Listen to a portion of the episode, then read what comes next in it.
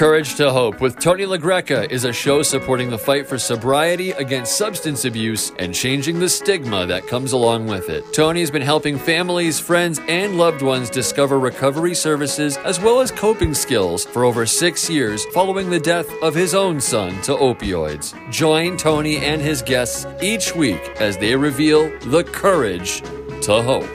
Here's your host, Tony LaGreca.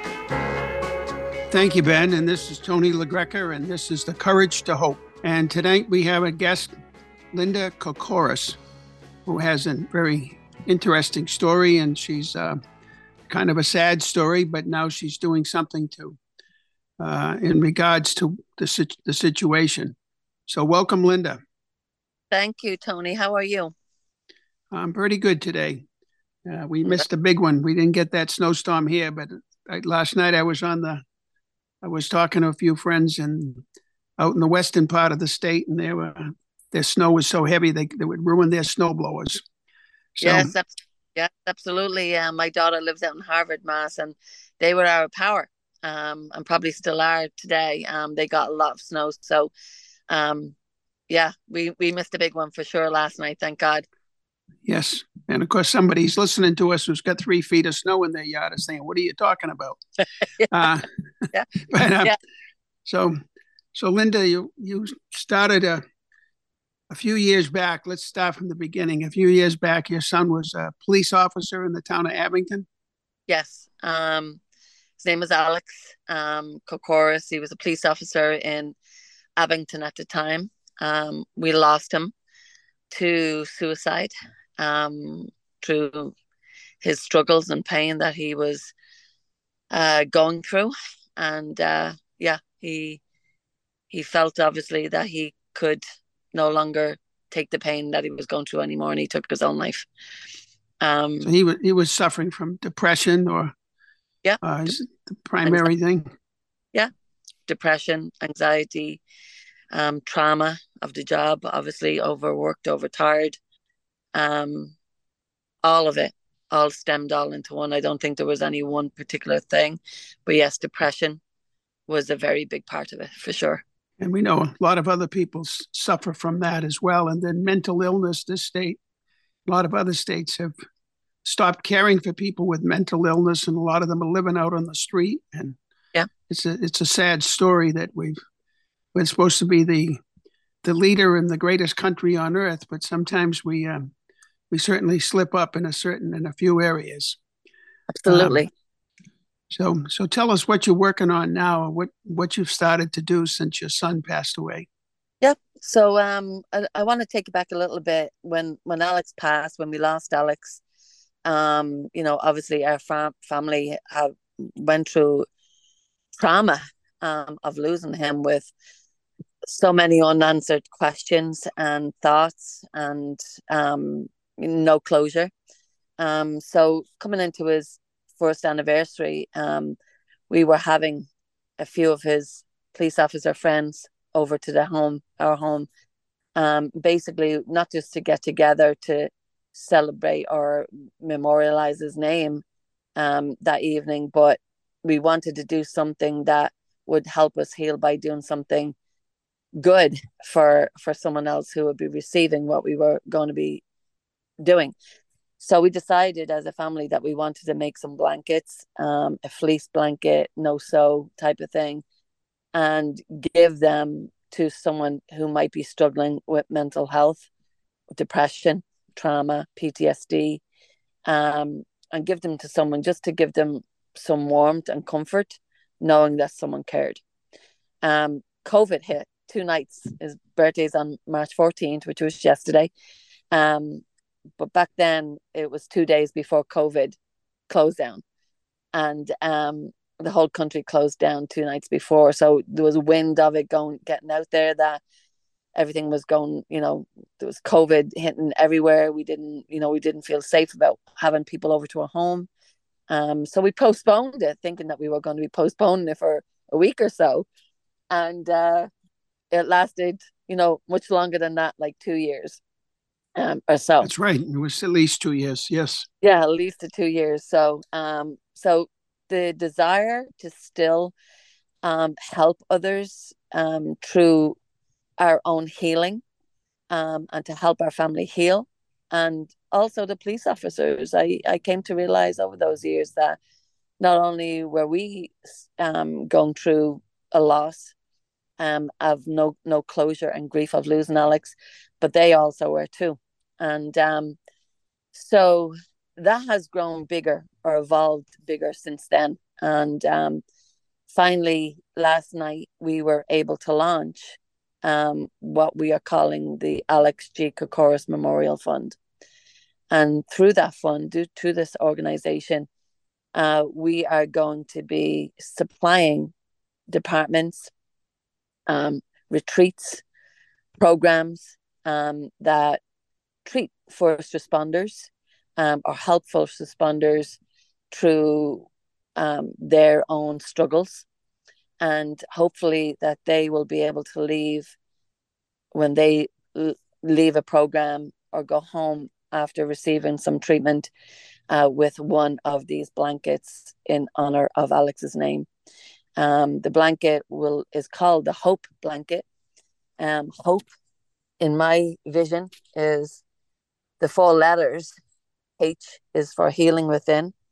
O is optimistic for the future. P is the power of, of positive self talking. And E is embracing where they are now in that moment when they receive treatment or when they receive that blanket.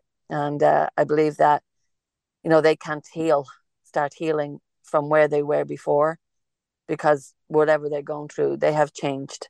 Um, so embracing where they are now is allowing them to heal from where they are in that moment. Um, so that name is definitely um, a big hope is hope gives you belief hope gives you um, strength hope gives you um, courage hope gives you all of those things. So um, and that's what we want to give a first responder by giving them one of those blankets. So the memorial fund was kicked off last night in on alex's birthday.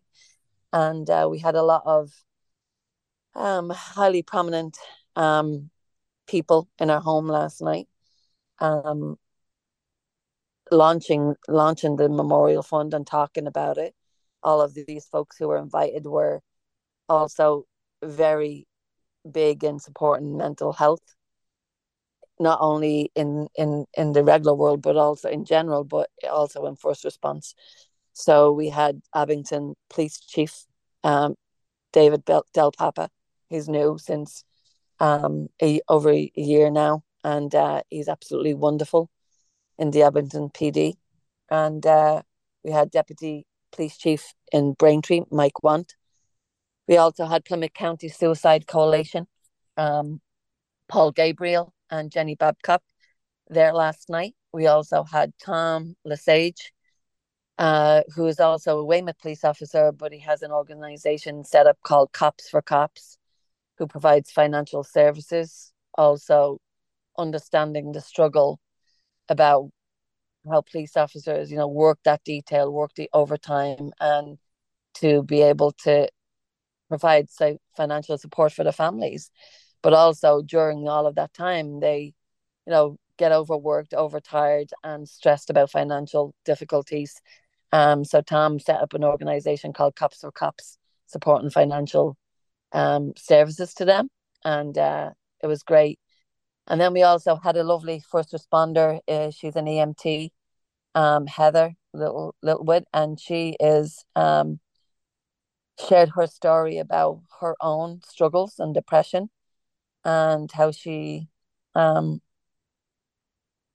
thought about taking her own life previously, and um, how she was able to turn that around by um, baking and setting up our own small business called First Line Bakery and Cafe.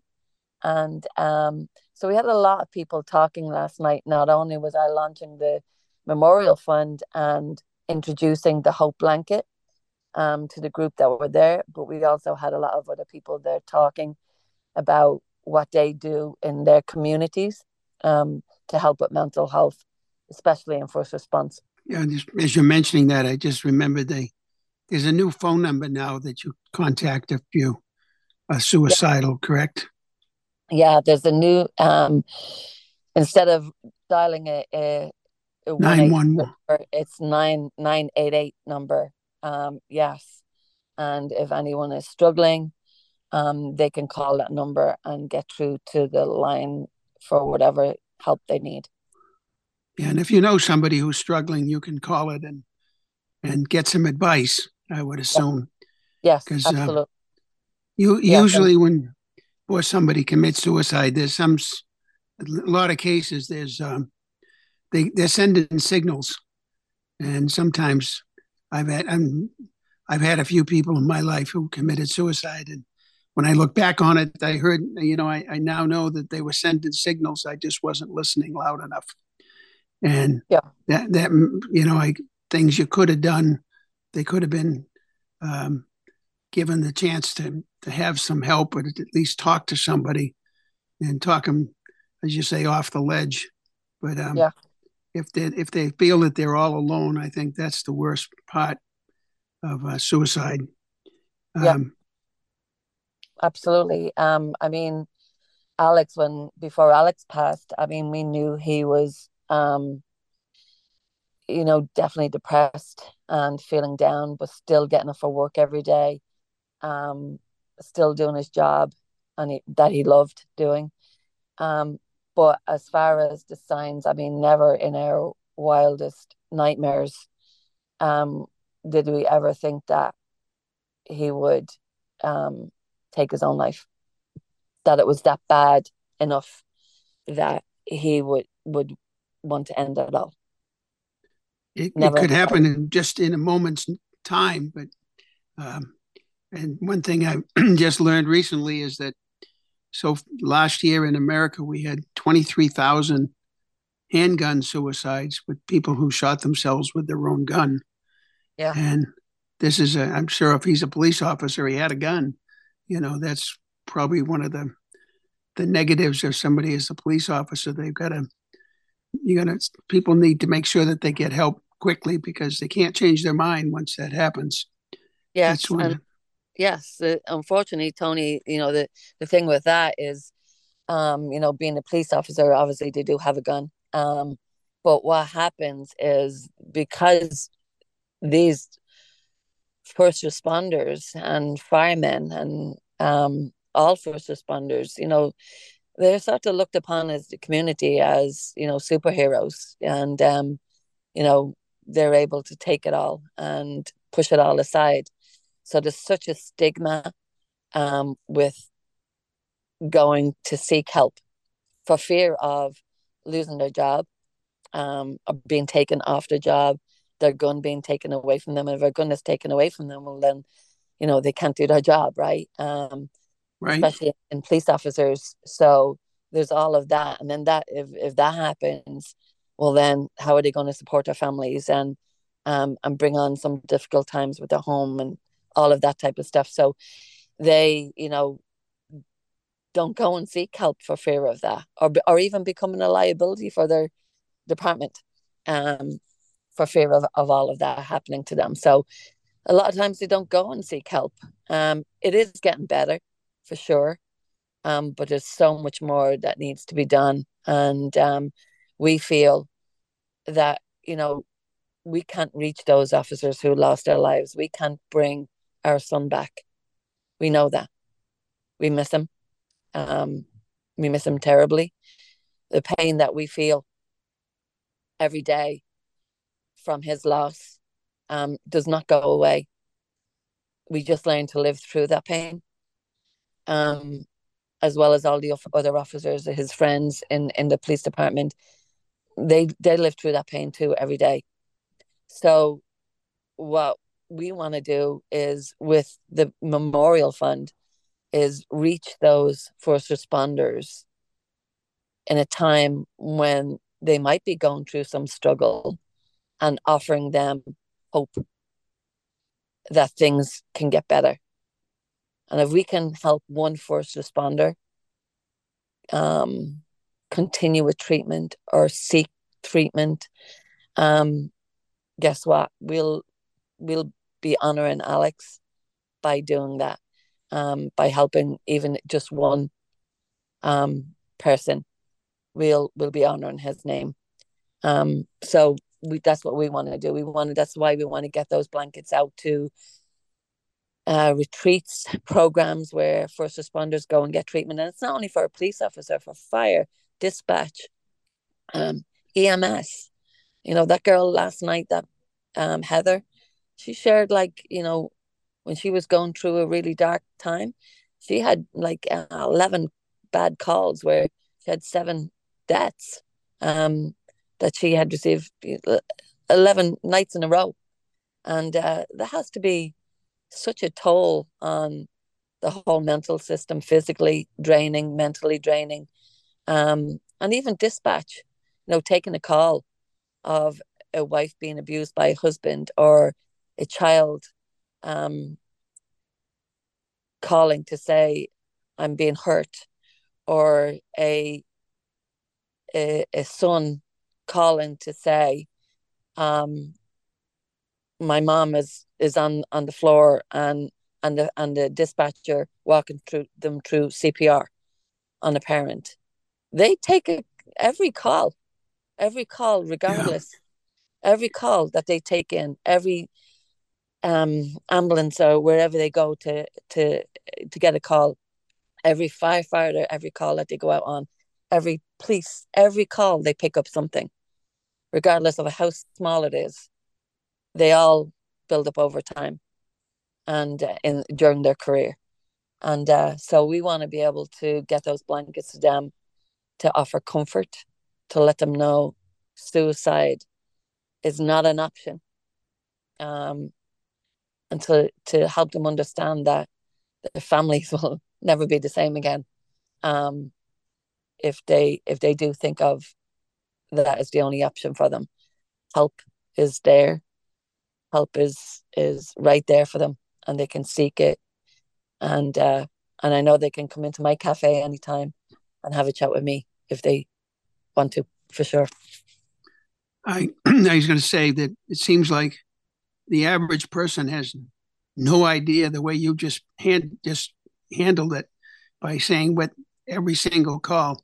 I don't think the average person thinks about that when you know they, see a couple of state police cars at a major accident on the expressway, you don't realize mm-hmm. that they're, they're taking that person out of the car and, uh, and they have to be the first ones there to evaluate the situation, uh, the toll that that can bring on somebody over a period of time. And I mean, some people would have PTSD for one call. And yeah. to thinking somebody has 11 death calls and in 11 days that's that's really dramatic you know and it's like yep. and you, you i'm sure you'll get to the point where you just give up hope on life and everything you know uh, yeah i'm yeah. sitting here listening to it as you're as you're saying it i'm trying to imagine what what certain police officers have to go through and and um, it's it's quite quite a, a situation where it's, it's not for everybody, that's for sure. And those that do do it, even if it even if they think they're strong, it definitely has a toll on them over time. Yeah. And the one thing I know about grief is that if somebody is in the middle of grief, um, doing something productive or having, um, you know, staying busy and doing something is what you're doing, because obviously you just said you you think you think about your son every single day. Yeah. And I I've also lost my son, so I I know that feeling. And I, I don't I don't think a lot of other people understand how that that grief about losing a child is the worst possible grief you could ever accomplish. Is one thing you lose parents and grandparents and and so forth. It's nothing the same as losing a child. It's yeah. not not even in the same category. Yeah. Uh, did your son have? Was he married? Did he have children? He did. He he was married and he had three children um, that he left behind, and he loved yeah. them so much, which makes it so hard to even think about. Was he even thinking? Was he in his right mind? He obviously wasn't. Um, no, no, because I know if he was, he wouldn't have left them behind for sure. His children were everything to him. His children were yeah, everything. Like, yeah. That, that that's what happens when they get into that that part of the brain that, that just takes it, it robs the brain. Yeah. This form of depression and and they battle with it tremendously. And um, and I had a relative who also committed suicide, and he had two children and had everything going for him. He was a school teacher, he was a nice job, nice house, and you wouldn't think that he would even be thinking that, but we don't we don't know how how hard it is for them for the person suffering the depression and it's a it's a battle that you have with your brain and and then when that when you lose that battle that's what happens and nothing else matters. And so it's it's hard to believe that even children and your wife and the house and everything you have doesn't matter but they don't think about it. It's not in the it's not in the realm you know? Absolutely um, and you would be good to tell us that it's not only when the person who commits suicide dies it, it leaves the whole family. I mean now the children are going to have that the yep. rest of their life they're going to know how their father passed away yep. and the, his his wife even if she moves on to anything else down the road she'll it'll always be with her but it's also with your family and your other children yes um, um, it, it, yes. it's just not it's more like 20 people instead of one you know and so when it first happened how did you cope with the grief especially during the pandemic because you were you had um, well, all this time to think about it. Well tony myself um i mean for me i'm the fixer in my house right? Um i'm the mom. And uh, I've always been the one to to turn to when the kids would turn to for with everything that they were going through, whether it be a boyfriend heartbreak or um, waking up in the middle of the night and nightmare and the whole thing. So initially, my um, focus was making sure Alex's siblings and his dad um, were okay, and um, and turning into that role of being trying to fix this for him and making sure that they were okay mentally, which they weren't. Um, so for me, you know, I I was also running a business, my my own little cafe, Mareilly's in Weymouth, and um, you know, I couldn't close down the cafe. I had to remain open, and um, fortunate for me, um, I dove into work, um, which is a good thing but also cannot be a, a good thing because you just focus on overworking and um really really focusing on on work but not actually addressing my own pain and my own grief my own grieving. So um i feel i pushed that aside for a long time. I didn't allow myself to grieve because my focus was my kids um alex's siblings and my husband and um i'm helping them through it and being the strong one for them. So um, I dove into work for sure. Um, and that distracted me from thinking about what I was going through. Um, the the grief, the pain. Once I got into work, I had to push all that aside because I had a business to run. Um, I just learned recently that, you know, over the over the years since then you know that all also wasn't a necessary good thing for me um because i pushed pushed it down which is also creating you know my own trauma um pushing my own trauma down rather than talking about it um and i learned that through an organization called first help or blue help who really took us under our wings. We didn't know where to go. We didn't know what to do, or we didn't know who where to get help from.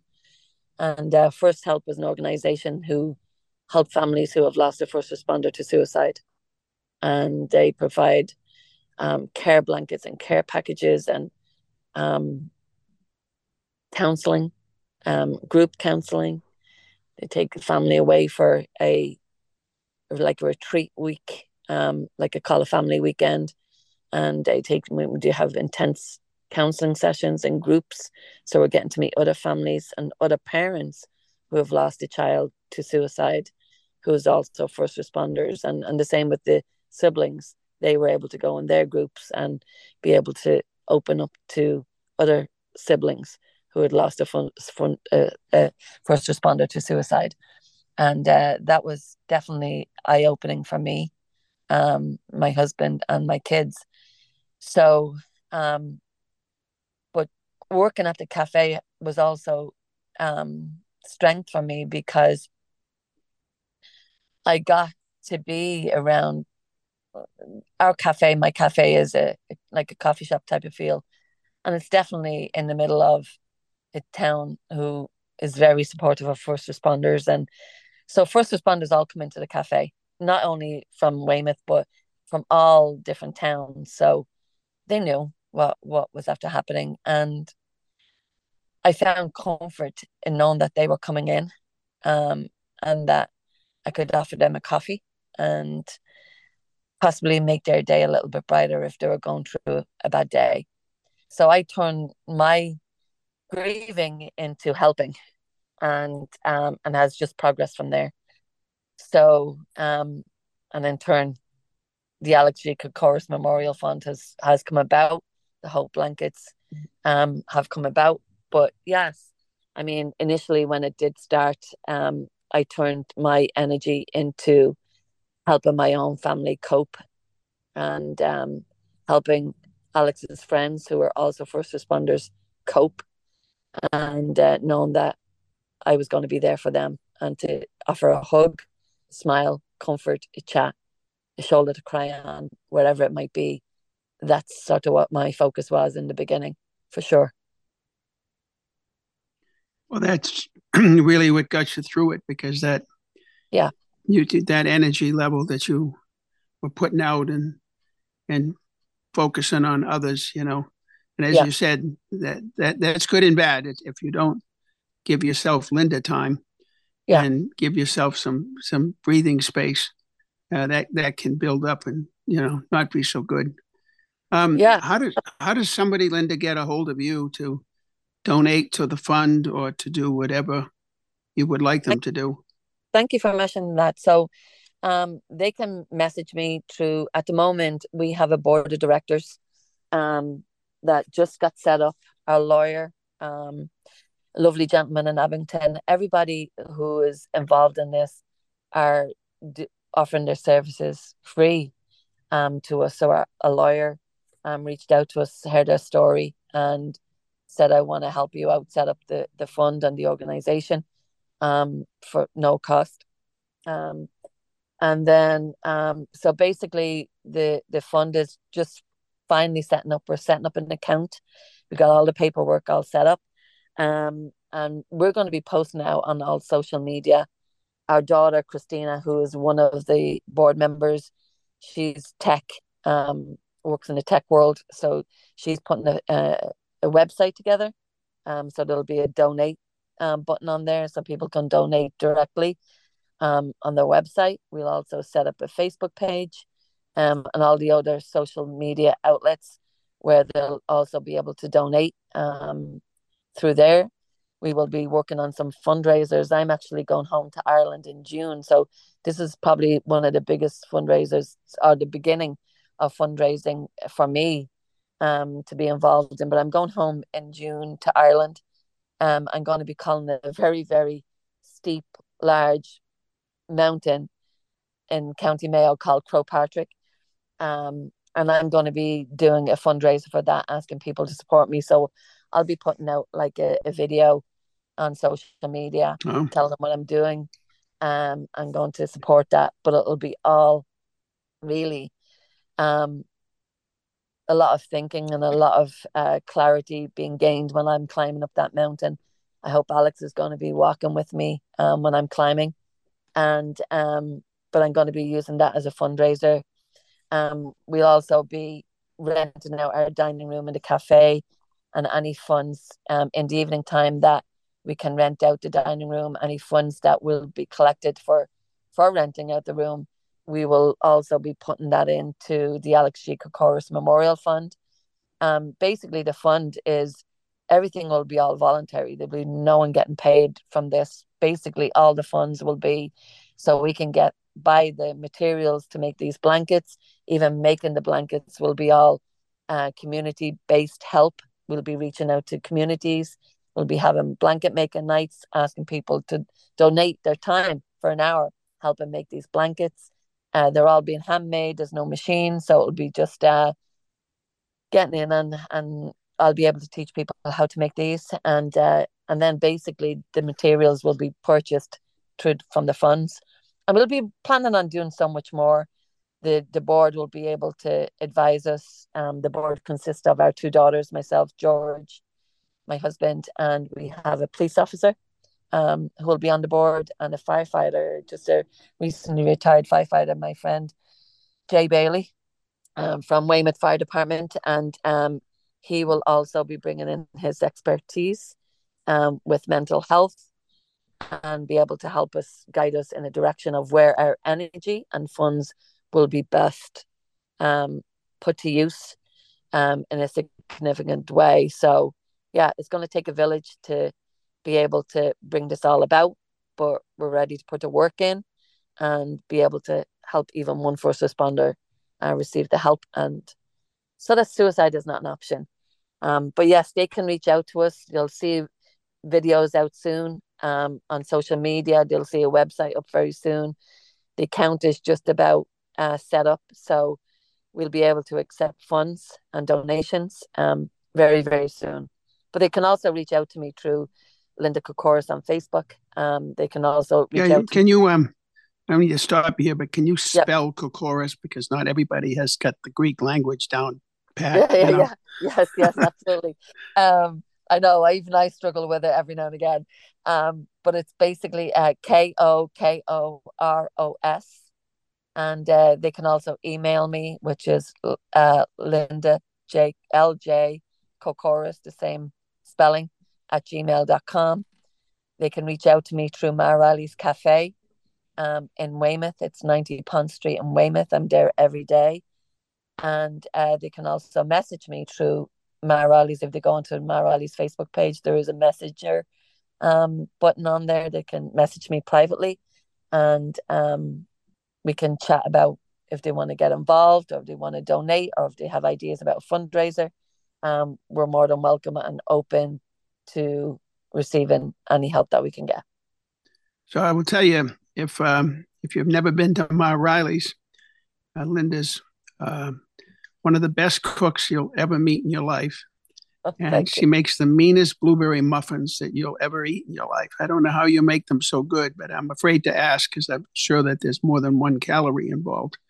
Uh, it's like, well, I pretend yeah. I, I say on Saturdays there's no calorie Saturdays. Um, when people come in on Saturdays when they look at all the goodies, but it's St. Patrick's also. You can tell I'm Irish, and we have an Irish cafe, and um, Mareilly's are well known for their scones, for their Irish soda breads, for their brown soda breads, for the treacle breads, oh. um, for all their delicious treats. So if you want to come in and get some scones and soda breads, we'll be happy to help you warm out of the oven. Yes, well, I, I'm happy to say that I married an Irish woman who's 100% Irish. Um, uh, she didn't have the accent like you do, but her, her ancestors did. Yeah. But I can tell you, she makes soda bread to die for. So I uh, she made it three, four days ago, and now I've been eating it every single night. Um, yeah, it is it is terrific.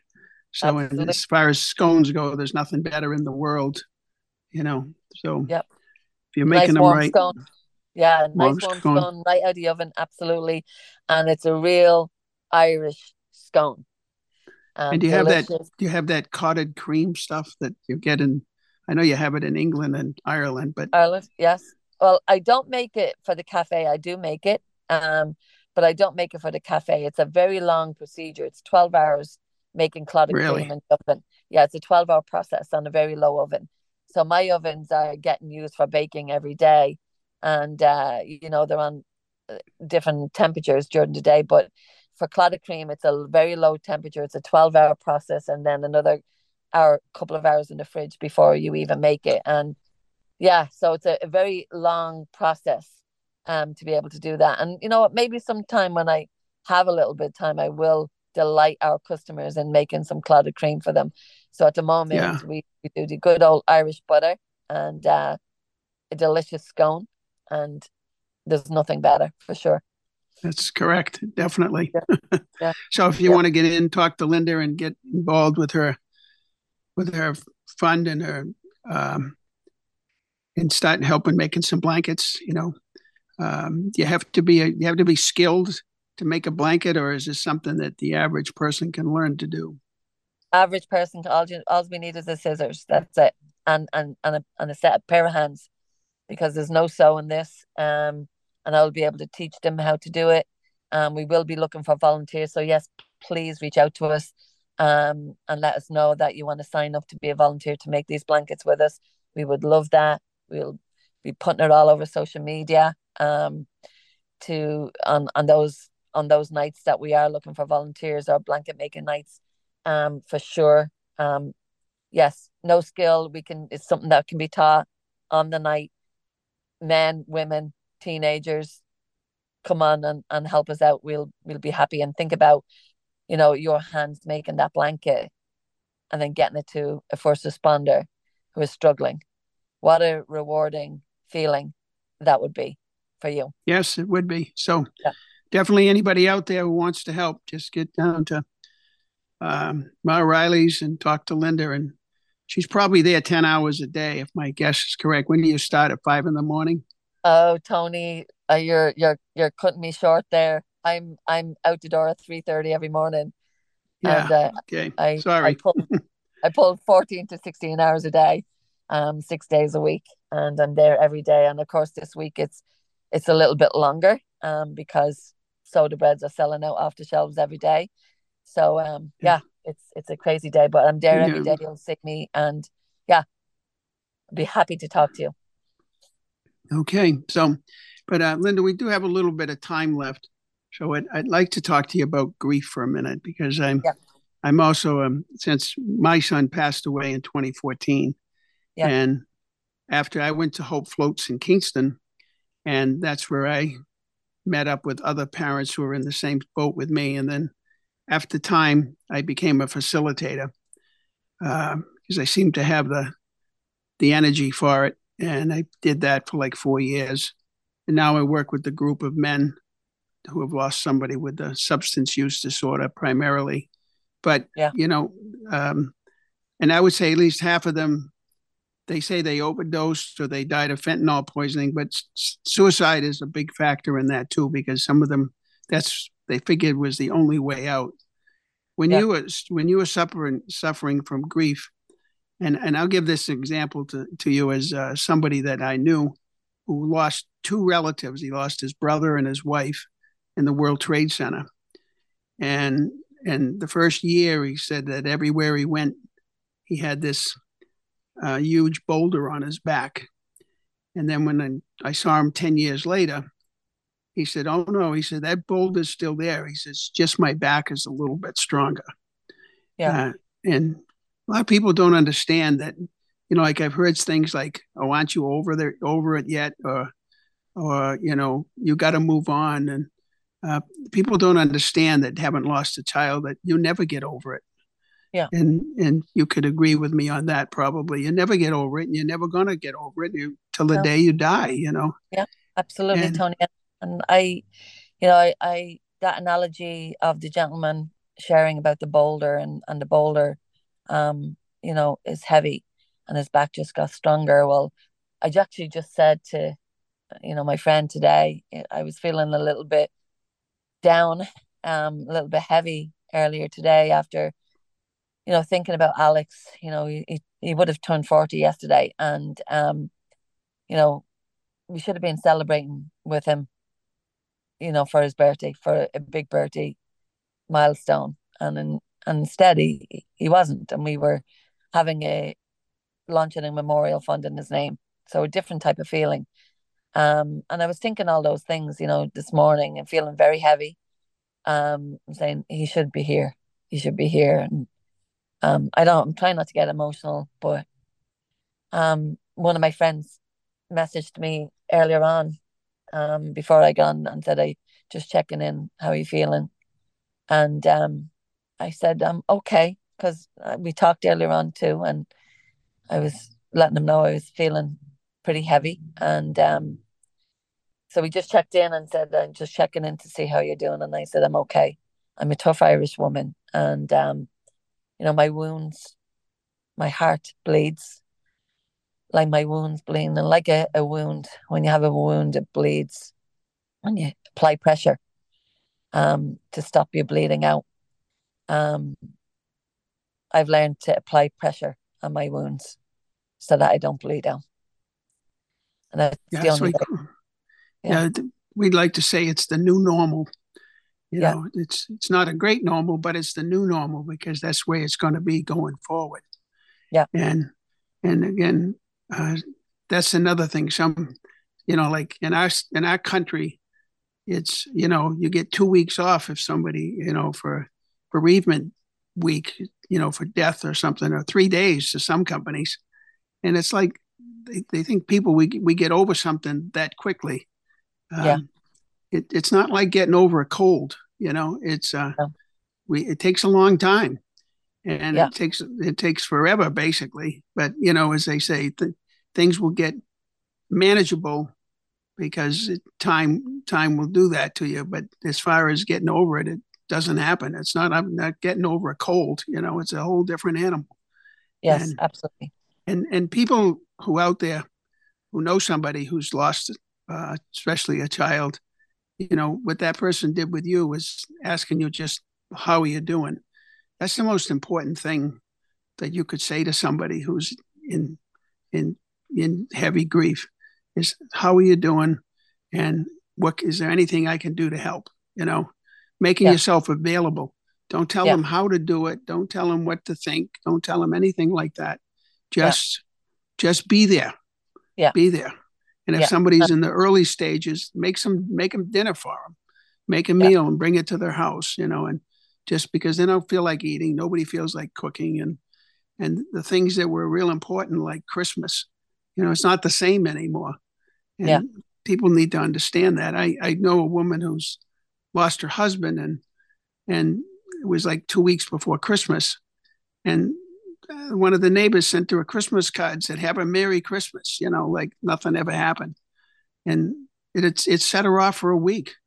You know, you got to be thinking, think things through, you know, and make sure that you you feel like for the other person, you know, and and and be aware of what's going on in their in their world. You know, it's like yeah. it's very very important because everybody's going to have grief at one point or another, so it's going to come in different grades but let's let's hope that losing a child is it's unfortunately it's just just in Massachusetts from substance use disorder last year we lost 2000 2000 people young people and that's 2000 too many and yes. that means there's 4000 parents who are suffering out there just yeah. in one year in one yeah. year so there's a lot of people out there who are feeling the pain and yeah. um and again getting involved is the most important thing to help you and help the situation is yeah. getting involved and doing stuff. Yeah, and talking about it, you know, talking about it openly. There's a lot of shame, um, Tony, with, with that stigma of, you know, suicide. Um, oh yeah. So, for me, you know, talking about it openly with no shame, um, every opportunity that I can get, um, whether it be at the cafe or just having a conversation with something. I'm always going to, um, if it, an opportunity arises for sure, I'm going to be right in there talking about it. And um, especially when I, I know that there's someone listening that could possibly help another person um, through whatever struggles that they're going through in the time, for sure. Yeah. I was going to say when I I lost a relative to suicide as well 30 years ago. And I remember the priest saying to me, I know the biggest thing on your mind is you want to know why. Why could he? Why why did this happen? Why, what were yeah. they thinking? And you, you have to let go of the why and try to remember them as they were. It's yep. a sick, sickness of the brain, and yep. and they lost the battle but don't be angry at them and don't be mad at them because this is a battle that they had to fight and And like, you know, if you, you know, they made it till they were 35 or they made it till a certain age, you know, Yeah. that's how, how long they, they fought the battle and, you know, let them, uh, let you, your mind remember the good side. And Yeah. just remember this is a disease, and that's what's the difference. It's a disease, and you know you can't be angry at them if they had a heart attack or if they had um, lung cancer. You know, you don't get angry about that. So as far as this goes, don't get angry. Just remember it's a disease of the brain. Yeah. And Tony, I, I totally agree with you. And you know, for me, um, where I'm at right now, I mean, I could, I could certainly like put my energy into in my own grieving, and a lot of it I could put my own energy, and I choose not to. I choose to get up every day.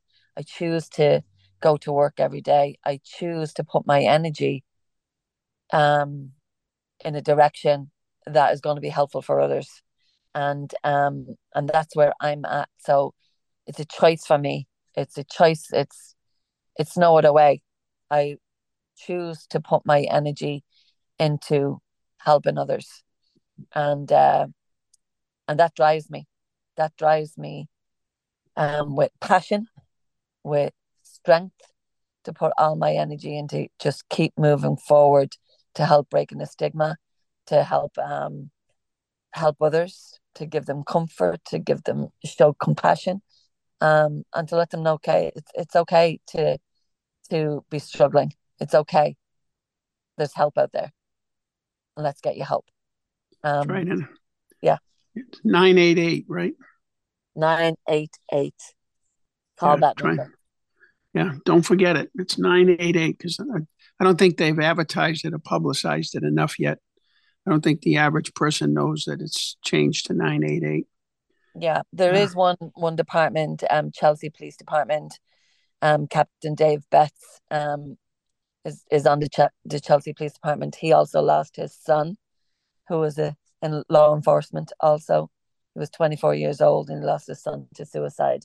Um, so he is definitely a driving force, um, with a campaign in Chelsea, um, that the Chelsea Police Department have put all those stickers on all their police cars 988 on every car. Um, so that if there's someone out there who's struggling um, and sees that number driving by and is struggling a little bit, they can see that ca- number on their cars and get help. Call that number.